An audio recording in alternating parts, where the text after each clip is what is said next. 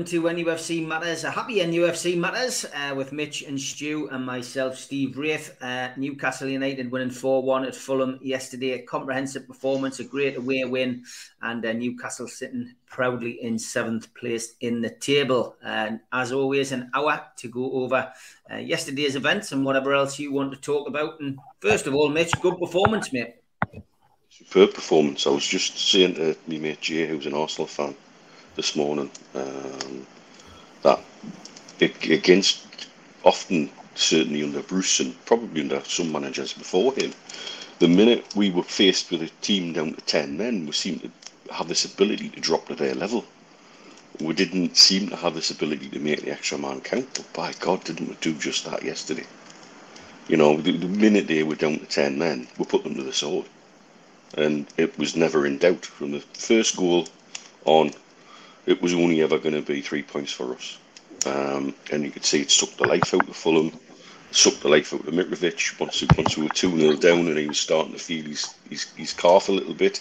That was it. His tank was put in reverse and he was off. He couldn't get away quick enough. And I think uh, that's down to the way we dominated the game. Um, and that's without still missing a couple of players. And that's with ch- making changes to the lineup because of injuries through the week, the international week that we hadn't been told about. So I think uh, all in all, you've got to be superbly satisfied with that performance. Yeah, Stu, great, great win for Newcastle and um, puts the Boo Boys uh, probably back in the box for the time being. I mean, the run we're on at the, mo- at the moment is phenomenal. Absolutely. To the majority of fans, I don't think there was a point to prove, but if there was, they went and proved that yesterday in bucket loads, didn't it? Uh, so the naysayers can go back in their box now. Uh, they, they were commanding, they, they were dominating, and I, I did something yesterday that I don't usually do. I went out to watch the game. I normally watch it at home, but with work, I've got a Tottenham fan who is actually from London, and uh, there's an Arsenal fan from Jordan, but very, very up to date with the affairs at Arsenal. He's a big Arsenal fan, and he does fly over for a few games a season. So I, I went to watch the Arsenal Tottenham game with them first, uh, and it was quite funny watching their to and fro banter. And then they were saying, oh, "Aren't you worried? Aren't you apprehensive about Newcastle?" I says, "No, but win today." And quite rightly, I was telling them we would win three-one. But uh, even from the kickoff, we were all over them. You know, the the movement was there, the confidence was there, the belief was there. Uh, and as soon as that tackle went in, there was a setting off in the Tottenham Arsenal game, Arsenal Tottenham game, yeah, just before that. And the both both of them independently said that was worse than the one that got a straight red. Why does this even need to go to VAR? So it was bringing up the discussion, you know, it's like uh, it's a conspiracy against us. And, and then as the first half progressed and the goals went in and uh, the movement continued, uh, I, I said to the Tottenham fan, you just watch Bruno. I know I mentioned it last week, but how he's weight off his pass, as you seen for the goal for Almiron on the first goal. But the, the way he's comfortable taking the ball and, and and the way he can release it, and it's always at the right pace for the receiver to, to accept it. He was like, wow, this guy's great. He would do well for Tottenham. I says, he'd do well for any team in the league, but you're not getting him. And the Arsenal fan was like, I can't believe we've let him, we let him go. And you never had him. He was only ever coming to us. So it was great with these two supposed top six, big six, corrupt six, whatever uh, set of supporters. There was like there was an acknowledgement that we're up there with them, and we've got players that they would they cover, uh, for want of a better word. Um, they, and it, it gives a lot of pride supporting Newcastle again. Uh, and I know uh, when I was living in Dubai for a long time, watching the matches with Mitch, it, we would watch it more with a sense of duty than anything else. But now it's it's the whole weekend, isn't it? You you got the build up to the Eddie Howe press conference, which everyone looks forward to, and then the, the match itself. And in days like today, talking about it, it sets up a nice weekend for everyone. And when people get back to work on Monday, they go with a smile on their face, and that's the difference this team makes. And Eddie Howe's bought into it, and they're delivering in in huge amounts for us. Team selection, Mitch, was something which we probably all collectively groaned at when we saw Murphy's name on the team sheet. But by God, Eddie Howe got that right. Uh, and I think it, it comes back to what I was saying about Eddie's press conferences. Um, I, we all listened to them. Stu's just reiterated it there, and listening to what he said on Friday. Um, the one line that I picked up and highlighted on the Amigos was that he said to Lee Ryder's question about how do people like Manquillo and Dummett who you know can't get a game, how do they you know put themselves in the shop window? How do they get the opportunity? And he said, well, they get an opportunity every day in training. And Murphy yeah. clearly did that this week because the performance that he put in yesterday um, was was top class. And um, alongside Almiron, probably who shaded him for man of the match, in my opinion. Um, you know, he, he, he, kept that midfield engine going and um, put Fulham on the back foot from the start. And despite what Silva says, um, you know, he said it would have been a different result, different game. Newcastle had the upper hand before the red card. Absolutely, and Stu made that point before uh, himself as well. You know, before the red card, we were already out, outpassing them and outworking them. You could see that. Um, and I think if, if that's the ethic that Howe's got, that everybody knows if there's a space available, if you do well in training, you'll get your reward. And they'll look at um, Murphy and Murphy turning in that performance. Also, bear in mind, that he once we started making the substitutions on half an on, with half an hour to go, he was being moved around the pitch, and he he wasn't staying just as a winger, you know, and and so again, that shows how thinking through, right, well, what we're going to do if none of the strikers are fit, what are we going to do if we can do this or do that. Um, so again, it's that methodical, thought through approach to every situation. It's obviously being looked at on the training ground, and the people who are impressing on the training ground um, are getting the, getting the gig. Also, add to that, we had two goals which were close for offside disallowed as well. You know, um, Miggy was very unlucky not to get a hat trick, and, and Fraser's goal uh, offside apart was again well worked move. And so, and this is all coming from players who are not necessarily show ins for the first team, but are being encouraged to fight for their place. And once they've got their place, they don't want to give it up. Um, and that can only benefit us as a squad, as a team, going forward for the rest of the season when you've got competition like that. And it sounds like it's fair competition. It sounds like Eddie Howe's prepared to give everybody a fair crack of the whip if they do well in training and they show them what they've got. Tom, I'll answer that question. It was great. We're one for one. uh, but Stu, yeah, you know, we, we, were all looking at that and going, Murphy, oh God. I mean, we did Match Day Live, and a big thank you to everybody who tuned in. Over 3,000 people now have watched Match Day Live. It shows, Brilliant. you know, that people do enjoy the coverage. And a big thank you to everybody who came on, especially your dad, um, because he didn't watch the game. Uh, he didn't have the capability of watching the game, yet he's he's banter and crack during that uh, three hours that he had to do yesterday were absolutely superb. So big thank you, especially to George. But yeah, the, the team selection was an interesting one, Stu, and um, didn't let we down. No, it's again the formation. You could see what he was wanting to do. Uh, and um, it wasn't just myself. There was a lot of raised eyebrows with the selection of Murphy, but there must have been a reason for it. Uh, I don't think Fraser's fully fit. Uh, he would have been the one that would naturally take that position, I would presume, if when the ASM's out. But it's they would have been working on it. You know, Howe doesn't give them five, six days off like the, his predecessor did in international breaks. You know, he's got them in, drilling them.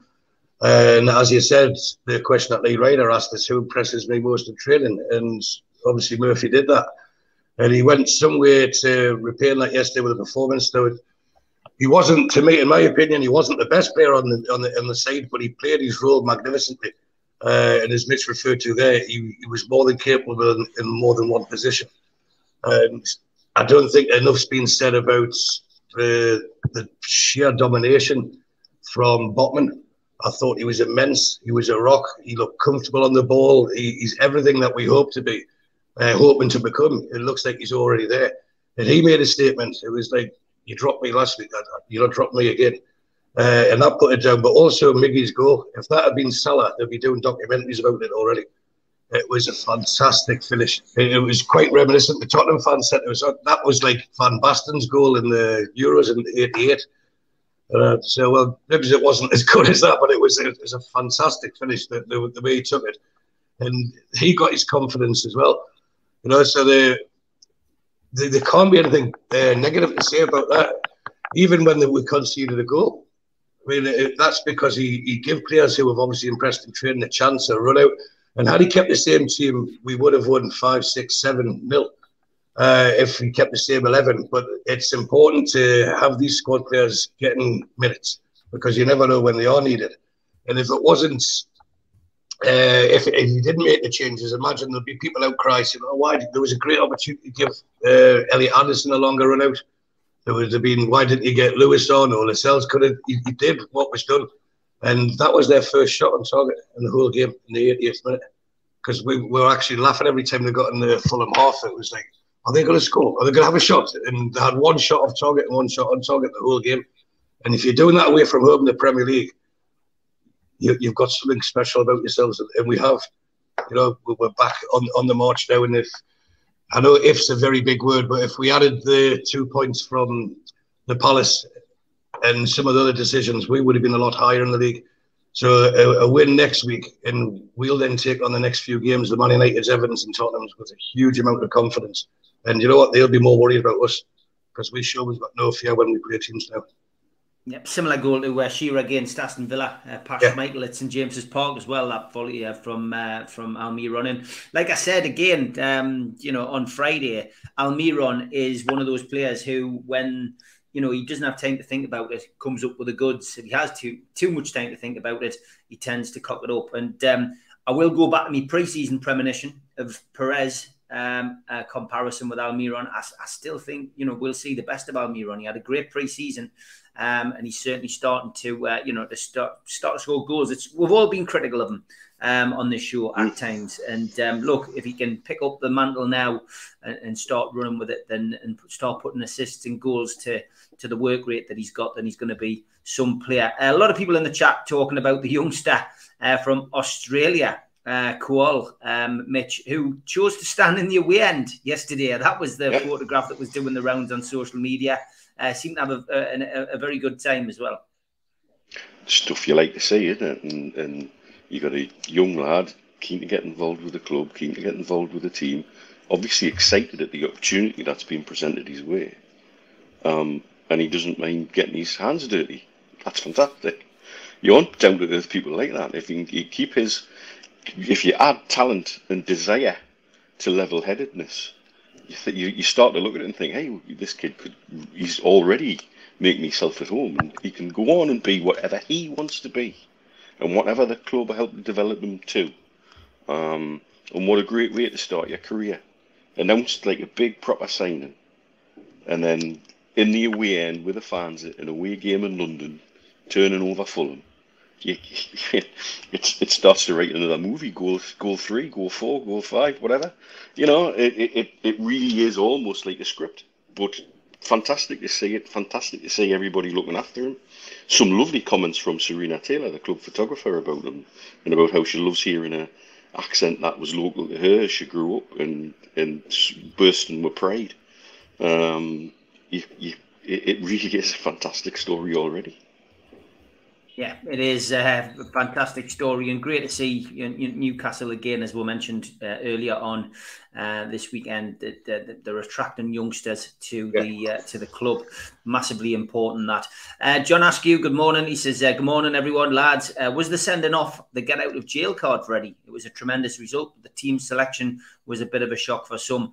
I, I mean, it was a it was a clear red card for me, Stu. What about you?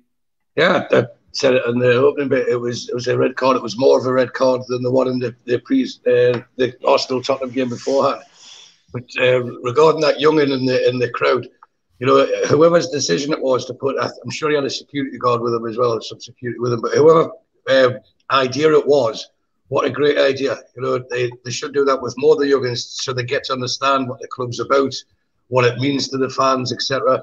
Uh, and one of the tweets that to me it would have been it should win tweet the week hands down. It was uh, I can't remember who it was, so apologies for not giving you the credit. But the the tweets read something like uh, the biggest shock of yesterday was finding out that he had 80 loyalty points and above to get a ticket for the I thought it was fantastic.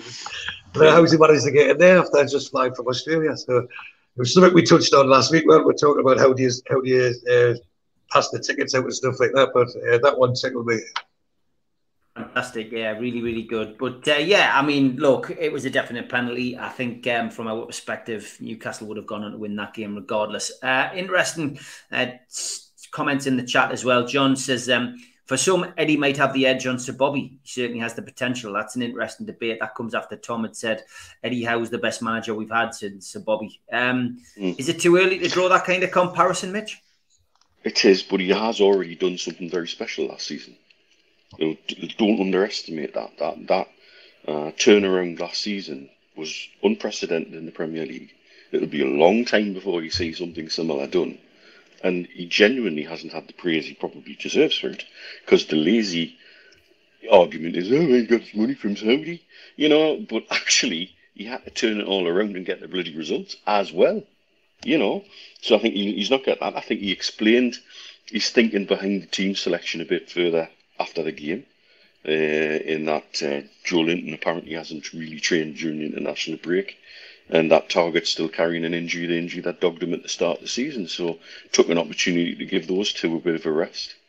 Um, and uh, so, you know, if he's not frightened to put people into into positions, um, he seems to like to get Dan Burn on his side and work away. And Dan Burn hasn't ever let let us down at left back. People forget he played most of his games um, at left back for Brighton, although he certainly played as many at left back as he did at centre back. So um, it's not an alien position to him. And I think in a game like yesterday, had for example it had been a bit more of a more of a battle and Mitrovic was sticking himself around, to have Schär, Botman and Burn in the back line against somebody with that kind of aerial potential is really, really, really um, so uh, again, it's it's it's heartening forward. Um, I, I, would also like to see a bit more of what we did with the set pieces yesterday. Our set pieces look better. I think we'll look more of a threat with that aerial height on our side. Um, and uh, yeah, so I mean, I think again he, he's come out and explained his reasoning behind the team selection, um, and he's still turning results. And like we said last week, we're in a fantastic position in that where last year we were talking about how we would turn these losses into draws. We're talking about how do we turn these draws into wins, and it's a very, very different conversation. I mean, Stu, the ultimate is to win a trophy. That's how you become a great manager um, at, at, Newcastle United Football Club because there's not many people have done it, and nobody done it in recent years, of course. But um, yeah, you know, is it is it too early to draw the comparison between Eddie and say somebody as good as um, Bobby Robson or KK? Yeah, it's, it's too early to draw the comparison. Howe's in the infancy of his Newcastle career and of management, you know, it's but you can see why, and you can't say you can't give someone a bigger boost of praise than that, and comparing him to the likes of Sir Bobby Robson. But he's got an opportunity in front of him, and this is we mentioned it earlier in the week about when he take the England job. He's he's he said it himself. he's got a job here to do and the, the effort he's put in to finish uh, to, to, get to this stage, there's no way he's going to walk away and, and leave it at that. But uh, there's a lot of comparisons that we use between this season, last season, and we are a different beast now. We are a different animal. Uh, as Rich says, we're now going to look for wins instead of like, how can we get these losses into draws. And the, the whole psyche, the mindset's different. We've always screamed out we want a team that tries. We've got a squad that tries now and and that was shown yesterday. You know, it's it's not a finished article, the squad, but everyone buys into the ethic that's or the mantra that's required. Uh, again, that's credit to Howe and his coaching staff. But just to compare to this season, the last season is, which I'm just said we shouldn't do. It took us to the game that we and Rich went over for at Christmas when we played Man United at home, and that was on the 27th of December. That was the date we got 11 points last season, and then on the 1st of October we're already there. So that shows how much advancement we've made. Uh, so if you if we could finish the second half of the season like we did last season, we've got like basically the whole of October. I know there's the World Cup, but we've got the whole of this month and, and some of the, uh, November. They're, all, they're all bonus points if you look at where we finished last season. So if that doesn't give people a feel good factor, uh, then nothing will. You know, we're right up there in the mix. We're, we're feared, uh, and rightly so. We're playing with a confidence and panache. And the game did change when uh, Bruno got taken off. So the second half finished 1 1. You know, he went off just before the hour. And by that time, we're 4 0 up, we're cruising. And it was the right decision. The, the lad's not fit, uh, if not fully fit. He's, he's had his minutes. Give someone else a run out. Bring him in back in gently. Uh, and how how can anyone not be happy with what we've seen yesterday? It was I can't remember the last time we dominated a game like that away from home. So like with so much belief in, in the, how commanding it was, it's, it's been such a long time. And it, it, to me, it's not even Bobby Robson. It goes back to the Keegan days since we've done that to a team away from home in the top league. Some great comments coming in in the chat. Keep them coming. Uh, David says the fact Murphy didn't look out of place is vastly encouraging sign. When your weak links improve, you know your club are in exceptionally capable hands. First cup will be the dam breaker League Cup, like I said on the live uh, uh, live match day live yesterday. Uh, for, for me, we dominated the midfield. Longstaff was great. Pleased for the lads. Yeah, it was a good midfield performance. And if you win your midfield battles um, with a back four like ours, then um, you know it's just down to immense, you know, you know the, those kind of performances from from those people up front. Ray, morning. Thanks for the donation, by the way, mate. Uh, stick that in the pot for the, the lads coming over at Christmas. Ray says, uh, morning, cult members. Can we talk about Trippier? What a player, what an influence, and what a professional. From minute one, he was on it yesterday and sheer class throughout. Yeah, I mean, it's why I haven't asked you for the man, man of the match, lads, because it was a great team performance. Um, you could pick out Botman, you could pick out Almiron, you could pick out Murphy, you could pick out Trippier as uh, Ray has. He was good again yesterday, Mitch. I, I think I, I, lost count of the number of times uh, on the commentary that I gave yesterday. Um, how many times I mentioned Trippier? He was at the heart and soul of everything, and it was again Willock, somebody who gets forgotten. Um, I've said this time and time again on here as well. He does the dirty work. He, he goes and does the stuff which He's not the one putting the sublime ball through for Almiron to get the goal. He's the one chasing back, hurrying back, making making it hard for Fulham when they're under possession, and he's winning the ball. But Willock played his part as well yesterday. But yeah, look, Ray is asking about Trippier. Um, we're all in the Trippier fan club, Mitch, aren't we? the lad's been quality since the day he walked through the door. And we use the word professional about footballers, you know, quite easily. But if you want a genuine professional footballer, Kieran Trippier probably is, is your current example. Uh, the lad is um, an exceptional individual. You can see it everywhere he's been, he's learned and grew. And you can see what he's brought back to the Premier League from La Liga, working with somebody like Simeone. That little bit of shithousery that he's got in him, that people um, was saying he maybe didn't have before he went to Spain. And, it, and that's the sign of a real professional. If you can still keep growing as a, as a, as a professional, add to your skill set, bring more to the table. Um, I gather as a voice in the dressing room, he's second to none. Uh, that he, he's a leader in every again in every way you can use the word. Um, and yesterday, in terms of on the pitch, minute they went down to 10 men, he was almost playing as a right winger. um, and that freed Almiron up to do a bit more work, and it, the results showed. Um, but I also gather sort of in, in the dressing room, his chats with St Maximin are going in and being heard. Um, he's already got hold of Isak a couple of times and brought him and how um, he feels people should behave in the dressing room in Newcastle United. And again, long may that continue. You need a strong voice in that in that mix, um, but also he's not going around chucking himself around saying, "Hey, I'm the big man in town here." Um, he respects Lascelles as club captain, and that offers support to Lascelles as club captain, and that that again takes a lot of uh, leadership qualities to know how to make all of that work.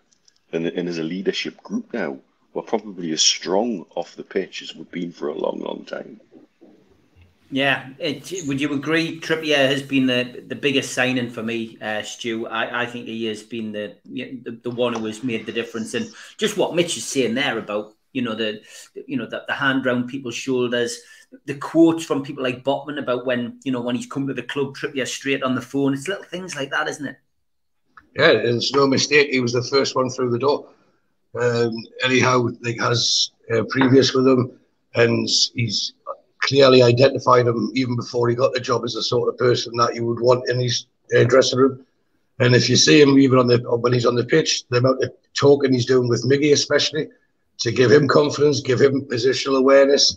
Uh, and we know from behind the scenes he, he, he, is he's a natural born leader, but he's feet are firmly on the ground with it and he, he's one of these that buys into what we're trying to achieve, what the project is, and wants to be part of it, and he is part of it. We've seen it last season when he was injured and he was on the crutch, on his crutches, traveling to away games, and then even when he was getting back into fitness, he was running down the lane like giving like this with his coaching lessons.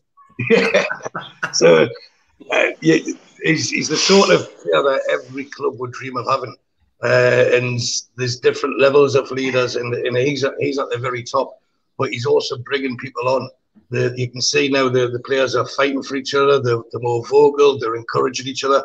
And even yesterday there was a crossfield pass in the first half, and it was it was aimed at Trippier by any stretch of the imagination. It was a great pass. I'm sure it was Bruno that uh, spread it across, and he should have controlled it, but the sun was in his eyes, uh, and he lost sight of the ball, and the ball just went out.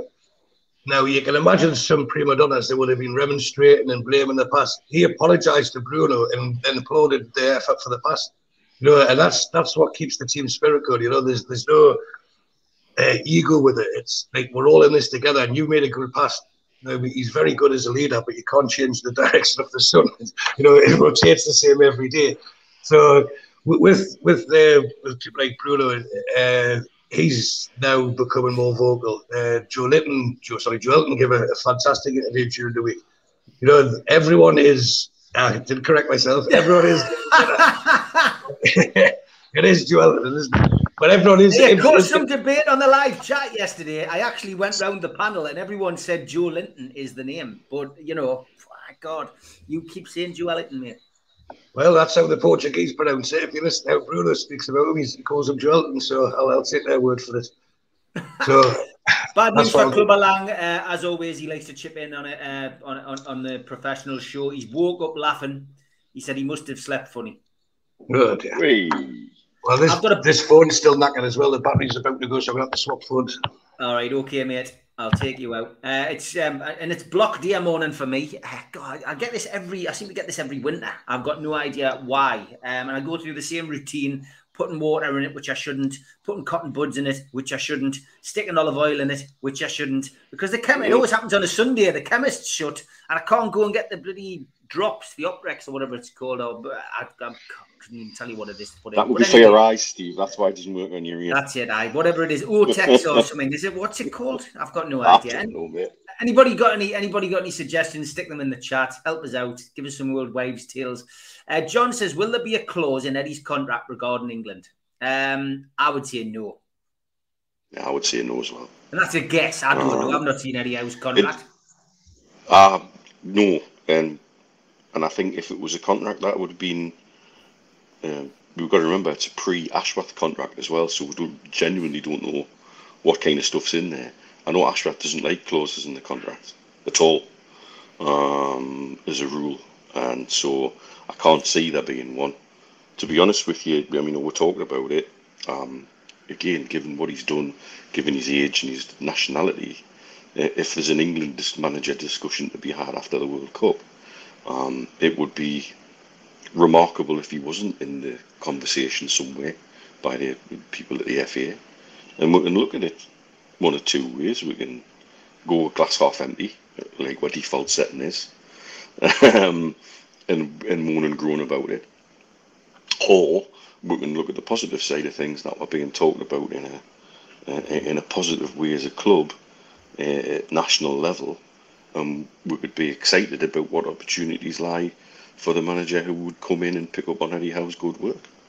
Um, and and I think there's we can't get upset repeatedly about things we have no control over.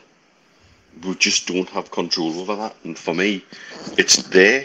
I think we've got to recognise it's a possibility, um, but don't let it distract you because I don't think it. Obviously, from yesterday, it's not a distraction for Eddie Howe. um, he's quite keen to have us champing at the bit and beating teams in the Premier League. Thank you very much, and building on the good work he's already doing. And his his answer to the question through the week was really, really good. It was as good an answer as you could probably give, I think. So yeah, you know, we can't get upset about stuff we don't control like that, though. Just talking about Eddie Howe having a potential clause in his contract, Stu. I, have said no. Uh, Mitch has said no. Uh, you know, if England came calling, he answered the question on Friday at the press conference he's not interested in England at the moment. No, definitely not. He was quite clear with that as well. But polite with it. You know, he, his basically give the message never say never, didn't he? So it was yeah. Not that you'll never you'll never take it. You can't predict the future. You should never rule yourself out of any job. But he was to me, he made it very clear this is where he is, this is where he wants to be, and this is where he sees himself for the foreseeable future. So that, okay. that was really heartwarming to hear that. It was, yeah. Anyone, uh, thanks for the suggestions of uh, how to get wax out of your ear. Put some vodka in your ear, Steve. It might work. Thanks, Chippers. Uh, clearly still on it. Uh, go to Asda Pharmacy, uh, says Stu. Thanks, mate. Jody Tuber Life says warm water in your ear. It might not help you hear better, but it keeps your lungs warm. Great. uh, Otex is for earwax, and it definitely works, says John. Yeah, it does. I'll have to get some of that. Uh, Norman uses mild solution bicarbonate soda and warm water. Um, optimize ear spray from your docs and keep your ears dry, says Ian. Thanks. Uh, Roger, with a, a good old fashioned Sunday morning solution, a magic sponge should work. Uh, and Chris, uh, yes, I, magic sponge. Chris, I did get it wrong. Um, if Steve is putting Optrex in his ears, it's Otex in his eyes. No wonder he's got problems. Yes, I did get the name wrong, and I've done that as well. So yeah, uh, Roger, getting back to football, says, do you think we'll see a Saudi player for the first team or academy at some point? Now, this is something we we talked about a while back. Um, I, I would say yes, at some point when there's somebody good enough who can come through, Mitch. If, if they're good enough and they can come into the system, yes, options are there.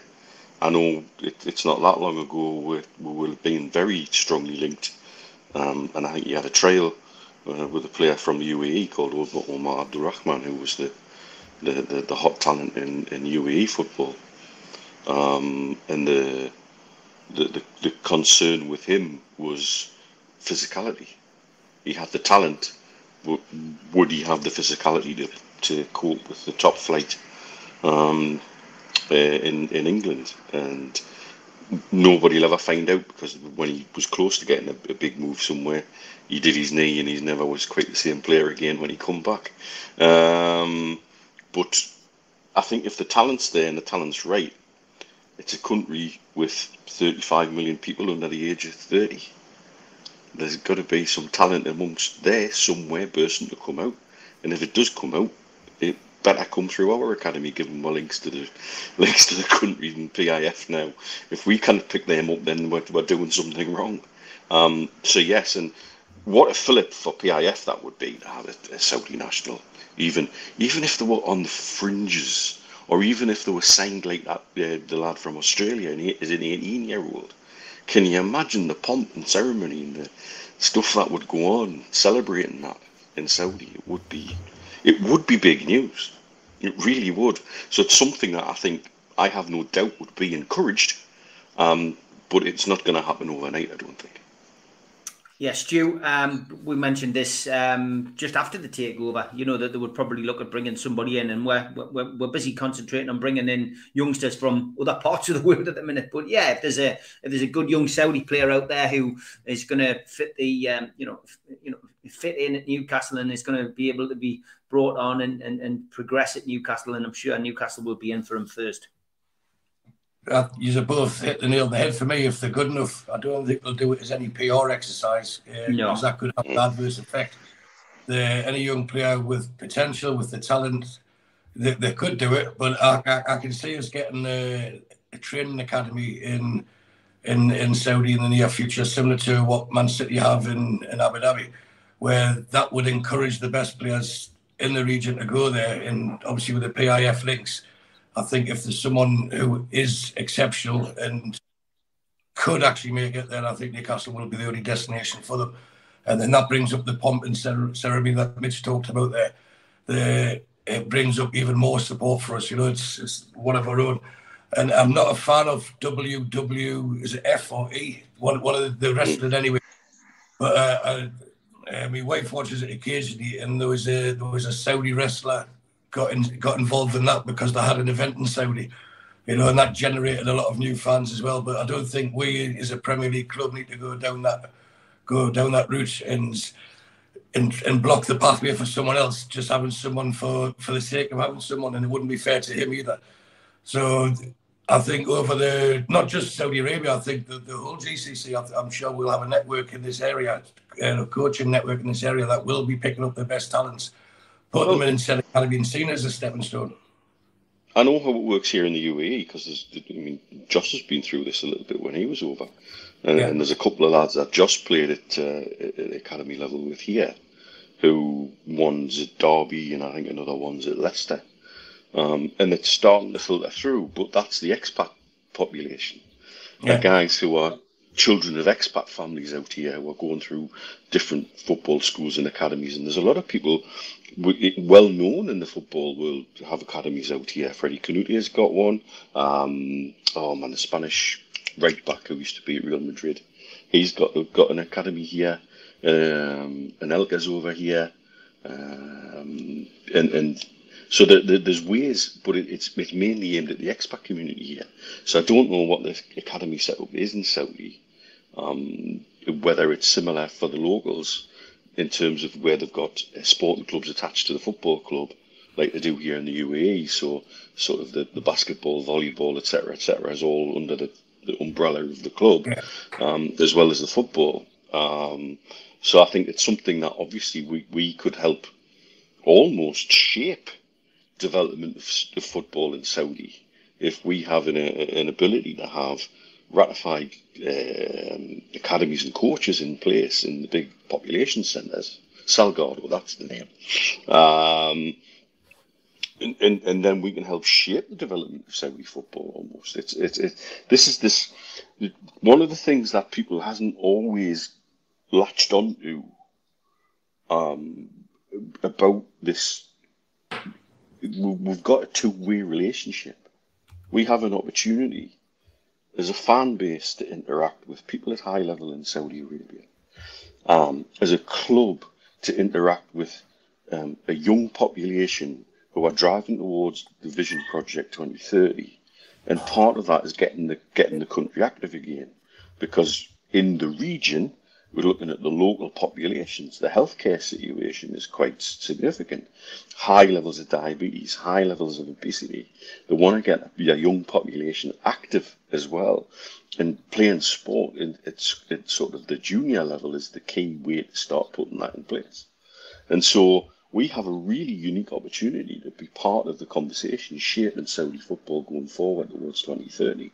Um, and and that's you know people don't don't necessarily see that when everybody's chucking the word sports washing around. That that stuff that gets lost in the conversation, unfortunately.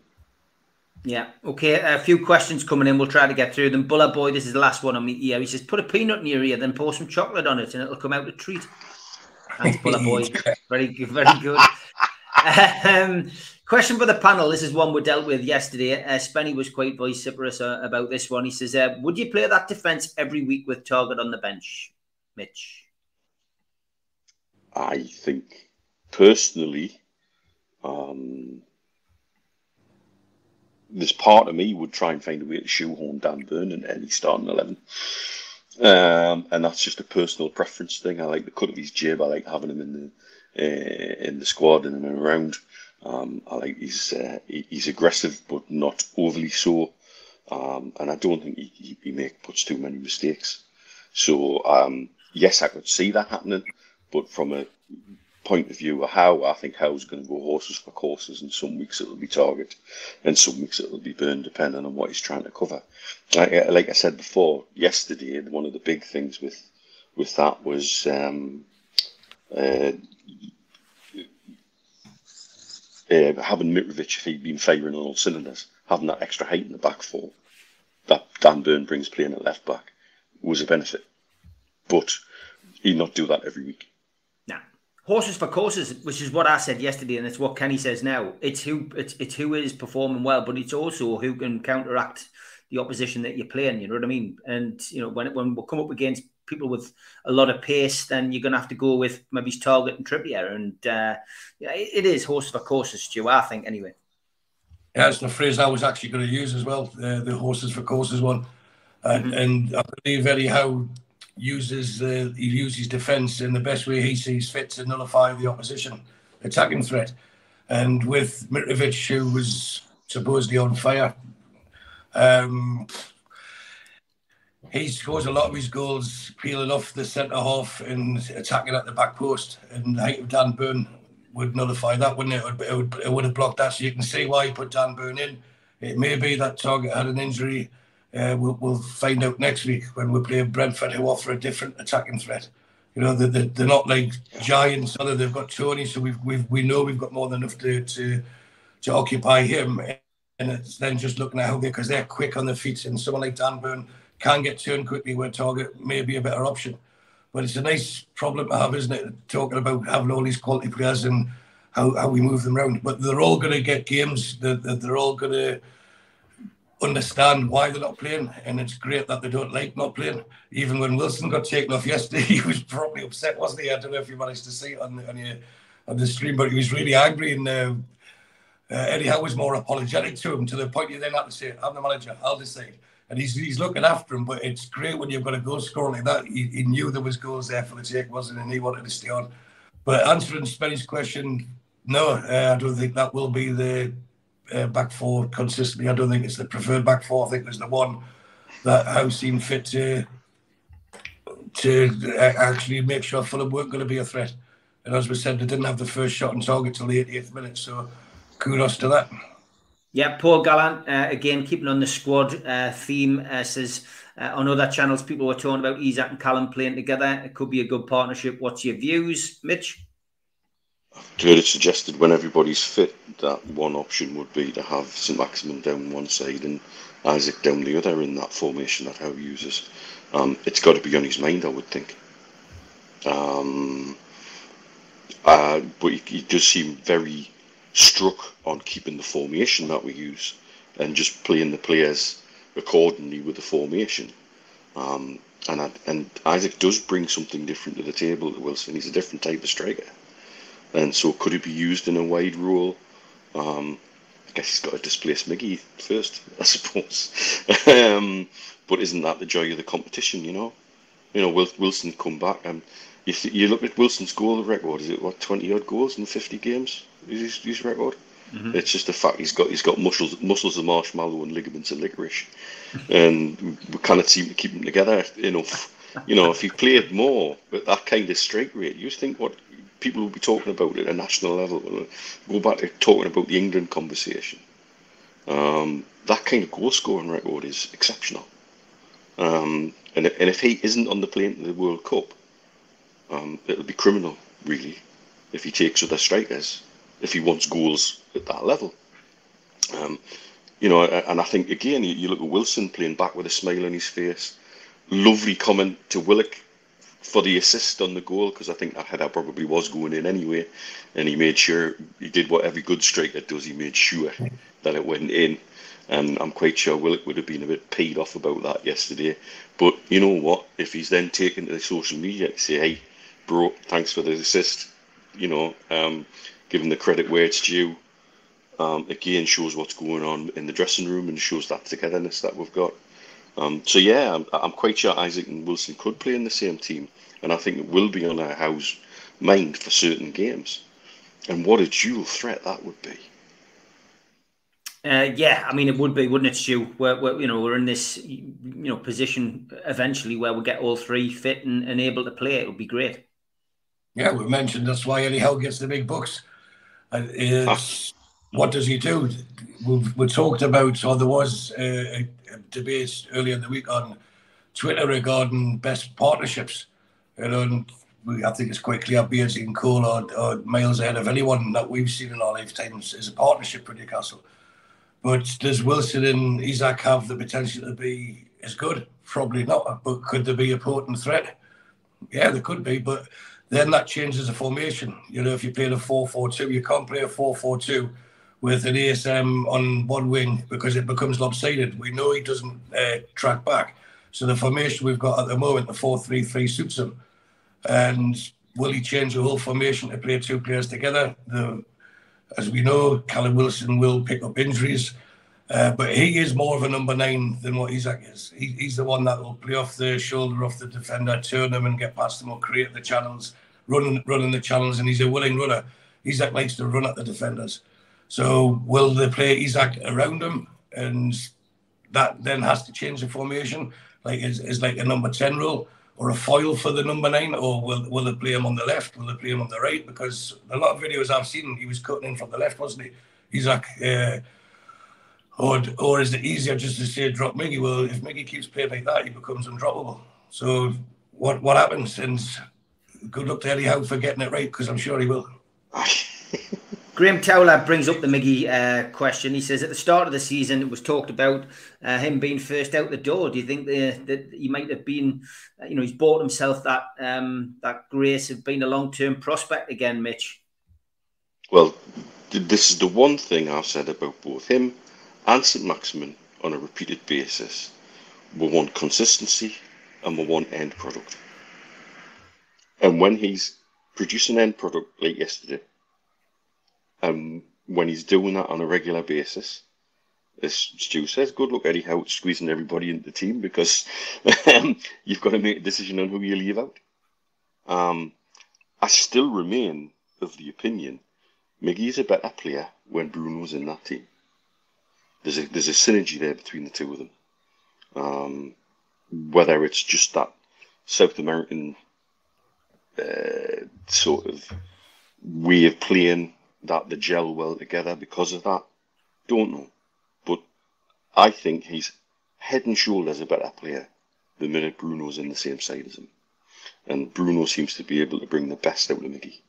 Um, and I really wish he'd got that hat trick yesterday, just to shove some more Grealish's tears up his own backside.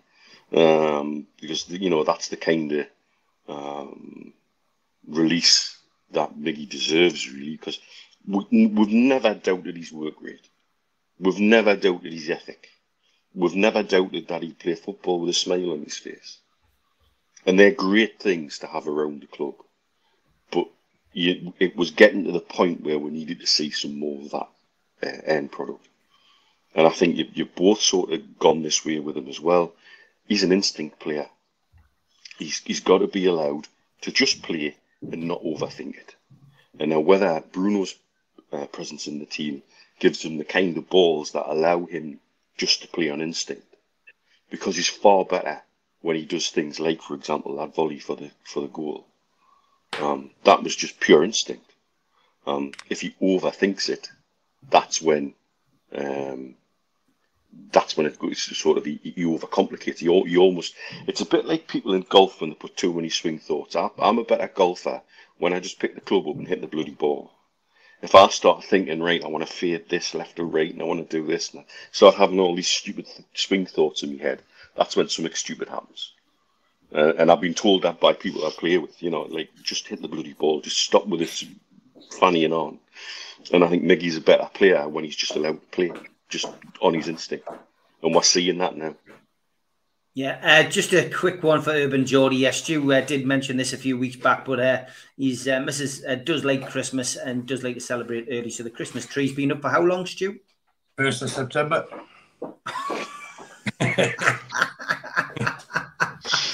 Ah, yeah, the boomers. Um, yeah, brilliant, brilliant. Yeah, but yeah, I mean, Miggy Almiron, we spoke about him quite a, a lot today, Stu. But um, yeah, he's, he's forced his way back in. He had a great preseason, uh, but pre-seasons are no good if you don't take it into the regular season. And um, yeah, he's he's making himself, you know, making himself a career again at Newcastle. Not just a great pre-season. I thought he had a strong finish to the season as well. The last season, uh, you see the goals that he scored against Palace and like the confidence that gave him. The, it was when he was told he, is one of those players that needs an arm around him and to be told you're good and you're going to get games. He's he's a confidence player. Um, is he going to be your long-term right-handed, right right-sided forward? Probably not. But when the when Eddie comes in and he puts challenges down to people, he's picked it up and he's run with it. And now, if if you talk about any team and his squad, you're as strong as your weakest link, then he's not our weakest link, as some would have said he was this time last year. You know, he's he's moved himself up the pecking order. If and when we do progress when I'm, I'm sure we will progress, and, and they do bring people in that position. And we had players players like Maddison who were strongly linked with.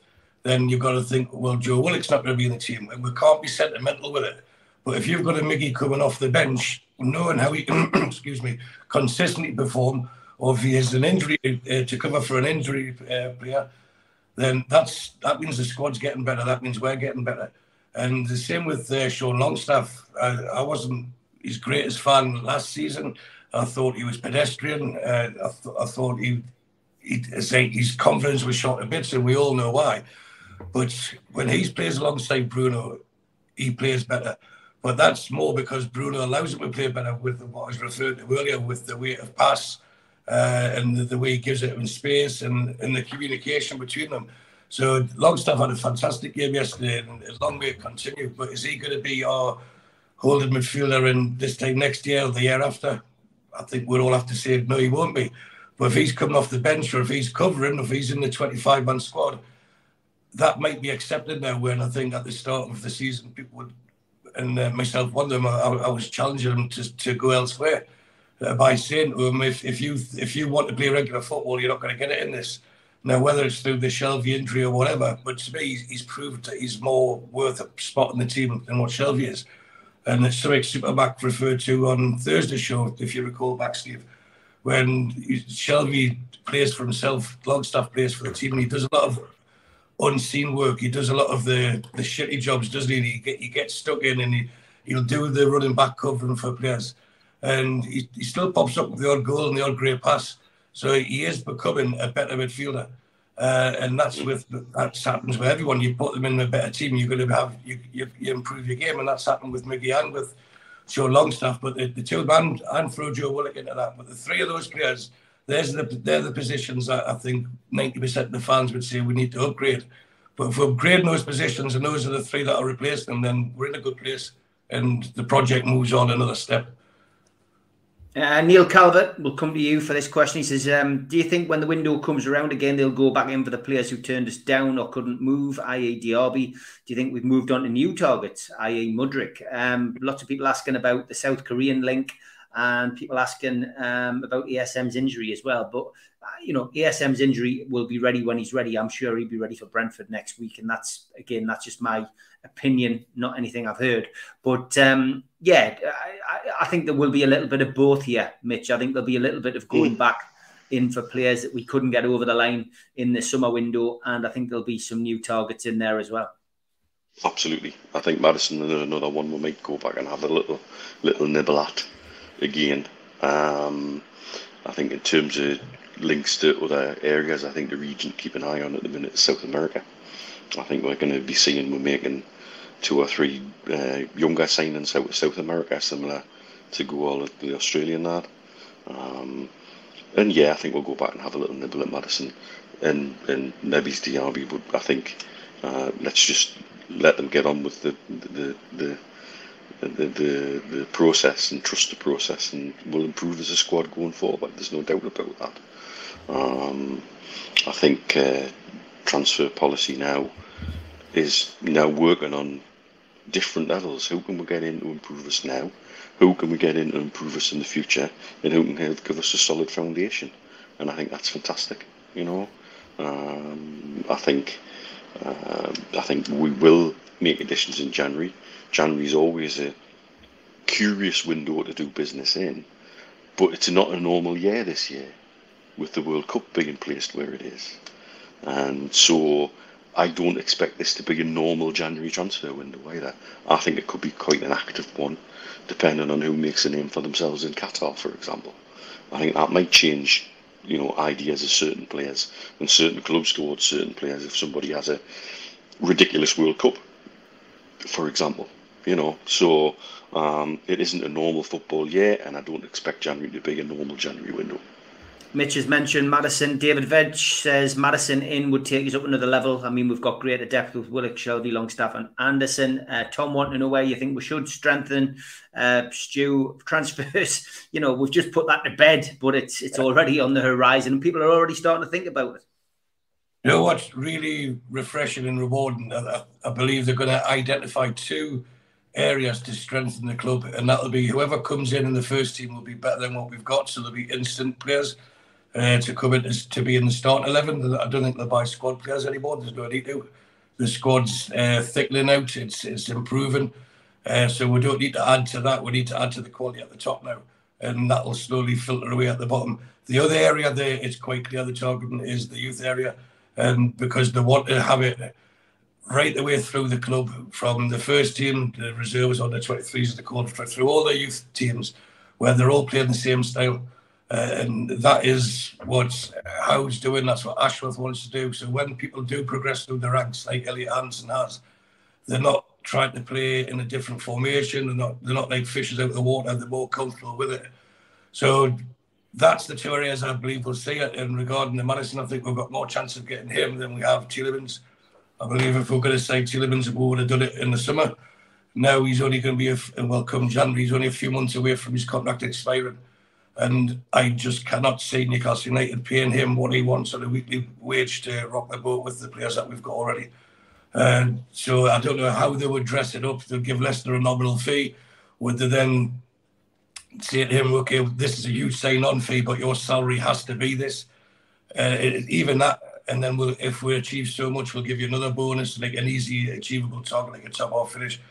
But that again will will still unsettle our top earners, and I, I think Maddison's more of a, of a fit now. If, if we look at where their places that need to identify, although saying that there was no um no I, don't, I can't even think of the word I'm trying to say now. But with Bruno playing further forward instead of playing in the holding role, there was no surprise, I suppose, that we looked more attacking. The, the, the attacking potency was there. So if Madison was to go in, into that Willock role, then that would put Bruno further back. But I believe with the addition of extra quality, we'll be doing more often what we did yesterday anyway. We'll be on the front foot more, we'll be playing further up the field, and we wouldn't be having to defend as much. And relating to Wilson's goal scoring record for Newcastle, a lot of that was under the predecessor. If you look at his goal scoring record since Eddie Howe's come in, I think he's one and two. And that that will only improve as as the as the strength of the team improves as well. So we do have a natural born goal scorer who does the the nitty gritty. He's willing to put his body on the line. He, he will do the the running, etc. And he's not a prima donna. He's a great team player who can finish. And as long as we can keep him fit, then fantastic. But then you've got someone like Isak who can play that role if if Wilson's not fit. So there's a lot of questions answered there. But the two areas I see them improving would be the first team straight away, as in someone to come in to improve the what we've already got, and then the, youth, and that they've, they've done the squad filling now. Miggy's first goal was spectacular, but the passing and speed and movement and the build up uh, to his second goal was Man City. Like, yeah, I did mention that as well yesterday, Chris, on, on the chat. That hour has come to an end. Big thank you and welcome to our new sponsor, uh, Blowhole Brewery, the lads from uh, Spider VPN are the lads behind this wonderful uh, uh, new product. Uh, they've got a few different beers which we'll uh, be showcasing um, at the the show. At, well, at the the takeover anniversary party on Friday. Um, a few of the lads are going to try the beer, and we're going to record it and stick it out. But yeah, big shout out to the lads. Thanks for coming on board. I'm going to come back on and do a, a live Q and A tonight, seven o'clock. So if you want to join us and have a bit crack, can be about anything in open forum. I do these every now and then uh, pop on at, at seven o'clock. I've already set it up there, set a reminder.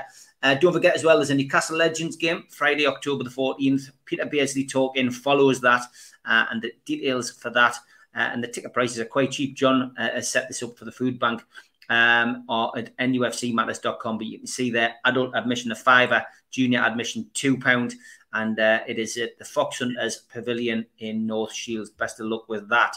Uh, quick shout out for this one as well. Peter Beardsley, 26th of October, Monday night training. Uh, you can find all the details for that and for the half term soccer school at peterbeardsley.soccerschool.com. Uh, and we made a, a remarkable £520 on the uh, food bank t shirt on Friday night. Thanks to the uh, immense generosity of the lads um, who, who bid for it. Uh, we've got the Shearer one. It's on my Twitter page uh, at Steve Wraith, pinned to the top. If you want to bid for that, place a bid underneath. All proceeds go into the food bank. Uh, and again, that will be signed by the big man himself. Uh, as always, it's a thanks to Mitch and Stu. Thanks to you, uh, over 200 watching uh, this early in the morning. Thank you very much for joining us. And I'll catch you again at seven o'clock. The lads will be back on Wednesday night with Geordie's here. Geordie's there. Take care, lads. Have a good day. Thanks, everyone. Yes, everyone. Big thank you to skipsandbins.com, telephone 0800 25 45 25 3, email inquiries at skipsandbins.com, website skipsandbins.com, easy contract, free and pay as you go waste collection. Thanks to Darren Baldwin Funerals, independent funeral directors. You can find them at 304 Old Durham Road, Gateshead. Telephone 0191 478 273 or email Darren at darrenbaldwinfunerals.co.uk or go to the website darrenbaldwinfunerals.co.uk. Thanks to Garden of Healing Dispensary, CBD Hemp and Cannabinoid Specialists. You can find them at the GOHD.com. And thanks to Three Property, who specialise in sourcing investment properties for their clients who are looking to invest in the Northeast. They offer a full in house service from sourcing the deals to managing the properties for you. They've done over 100 plus deals in the past 12 months for clients all over the UK. Give the guys a follow on Instagram, matty.patter underscore northeast property and phil.reed underscore northeast property or email phil at 3property.co.uk if you're interested in getting a good property deal. Thanks also to Mr. Vicky's Sauces. They are handmade in Cumbria. You can find them at mrvickies.co.uk or give them a call on 01768 210 102. Thanks to Media Arts for all the help with the video technology side of things. And thanks to qtechshop.co.uk, the makers of pool tables and snooker tables in Wallsend Newcastle, and the guys who run our website, nufcmatters.com. If you want to subscribe to the channel, hit the NUFC Matters logo in the bottom right hand corner and you can subscribe for free. Hit the thumb up underneath the video uh, to like it, it does us a big favour, and click share to share to your social media such as Facebook and Twitter. Maybe he's added to a Newcastle United group. Uh, you can also make a donation. Just hit the thanks button underneath if you're enjoying the content and you want to share something with me or the people on the channel. And you can also click join, which means that you uh, commit to maybe a monthly membership, or you can become a cult member. How do you do that? Well, you go to the website, nufcmatters.com, and you search for membership. What do you get for your £25 one off payment? You get a cup, a pen, a membership card, and a scarf, and entry into the monthly draw. We also have a smart code. There you go, the QR code there. If you put your smartphone over it, it'll take you straight to the website and you can get involved in a cult membership pack today. We also give you something for nothing. If you subscribe to the show, then email john at nufcmatters.com and get your free car window sticker now. We also support the food bank on here. NUFC fans foodbank.co.uk is the match day bucket website. You just need to go there and you can make a virtual donation. Don't forget, during the season on match days, we're at the Dog and Parrot with Supermac pre-match and post-match. And we're at Pumphrey's, John Anderson and John Gibson pre-match only. Also got the takeover anniversary party coming up at the Irish Centre. Tickets are £2 on the door, and uh, you can get your tickets for that from nufcmatters.com. And Supermac will be at the Terrace Club in Seaton Delaval, Friday the 11th of November. Tickets are a tenner, table is £650, and you can get those tickets from 0191 237 0133.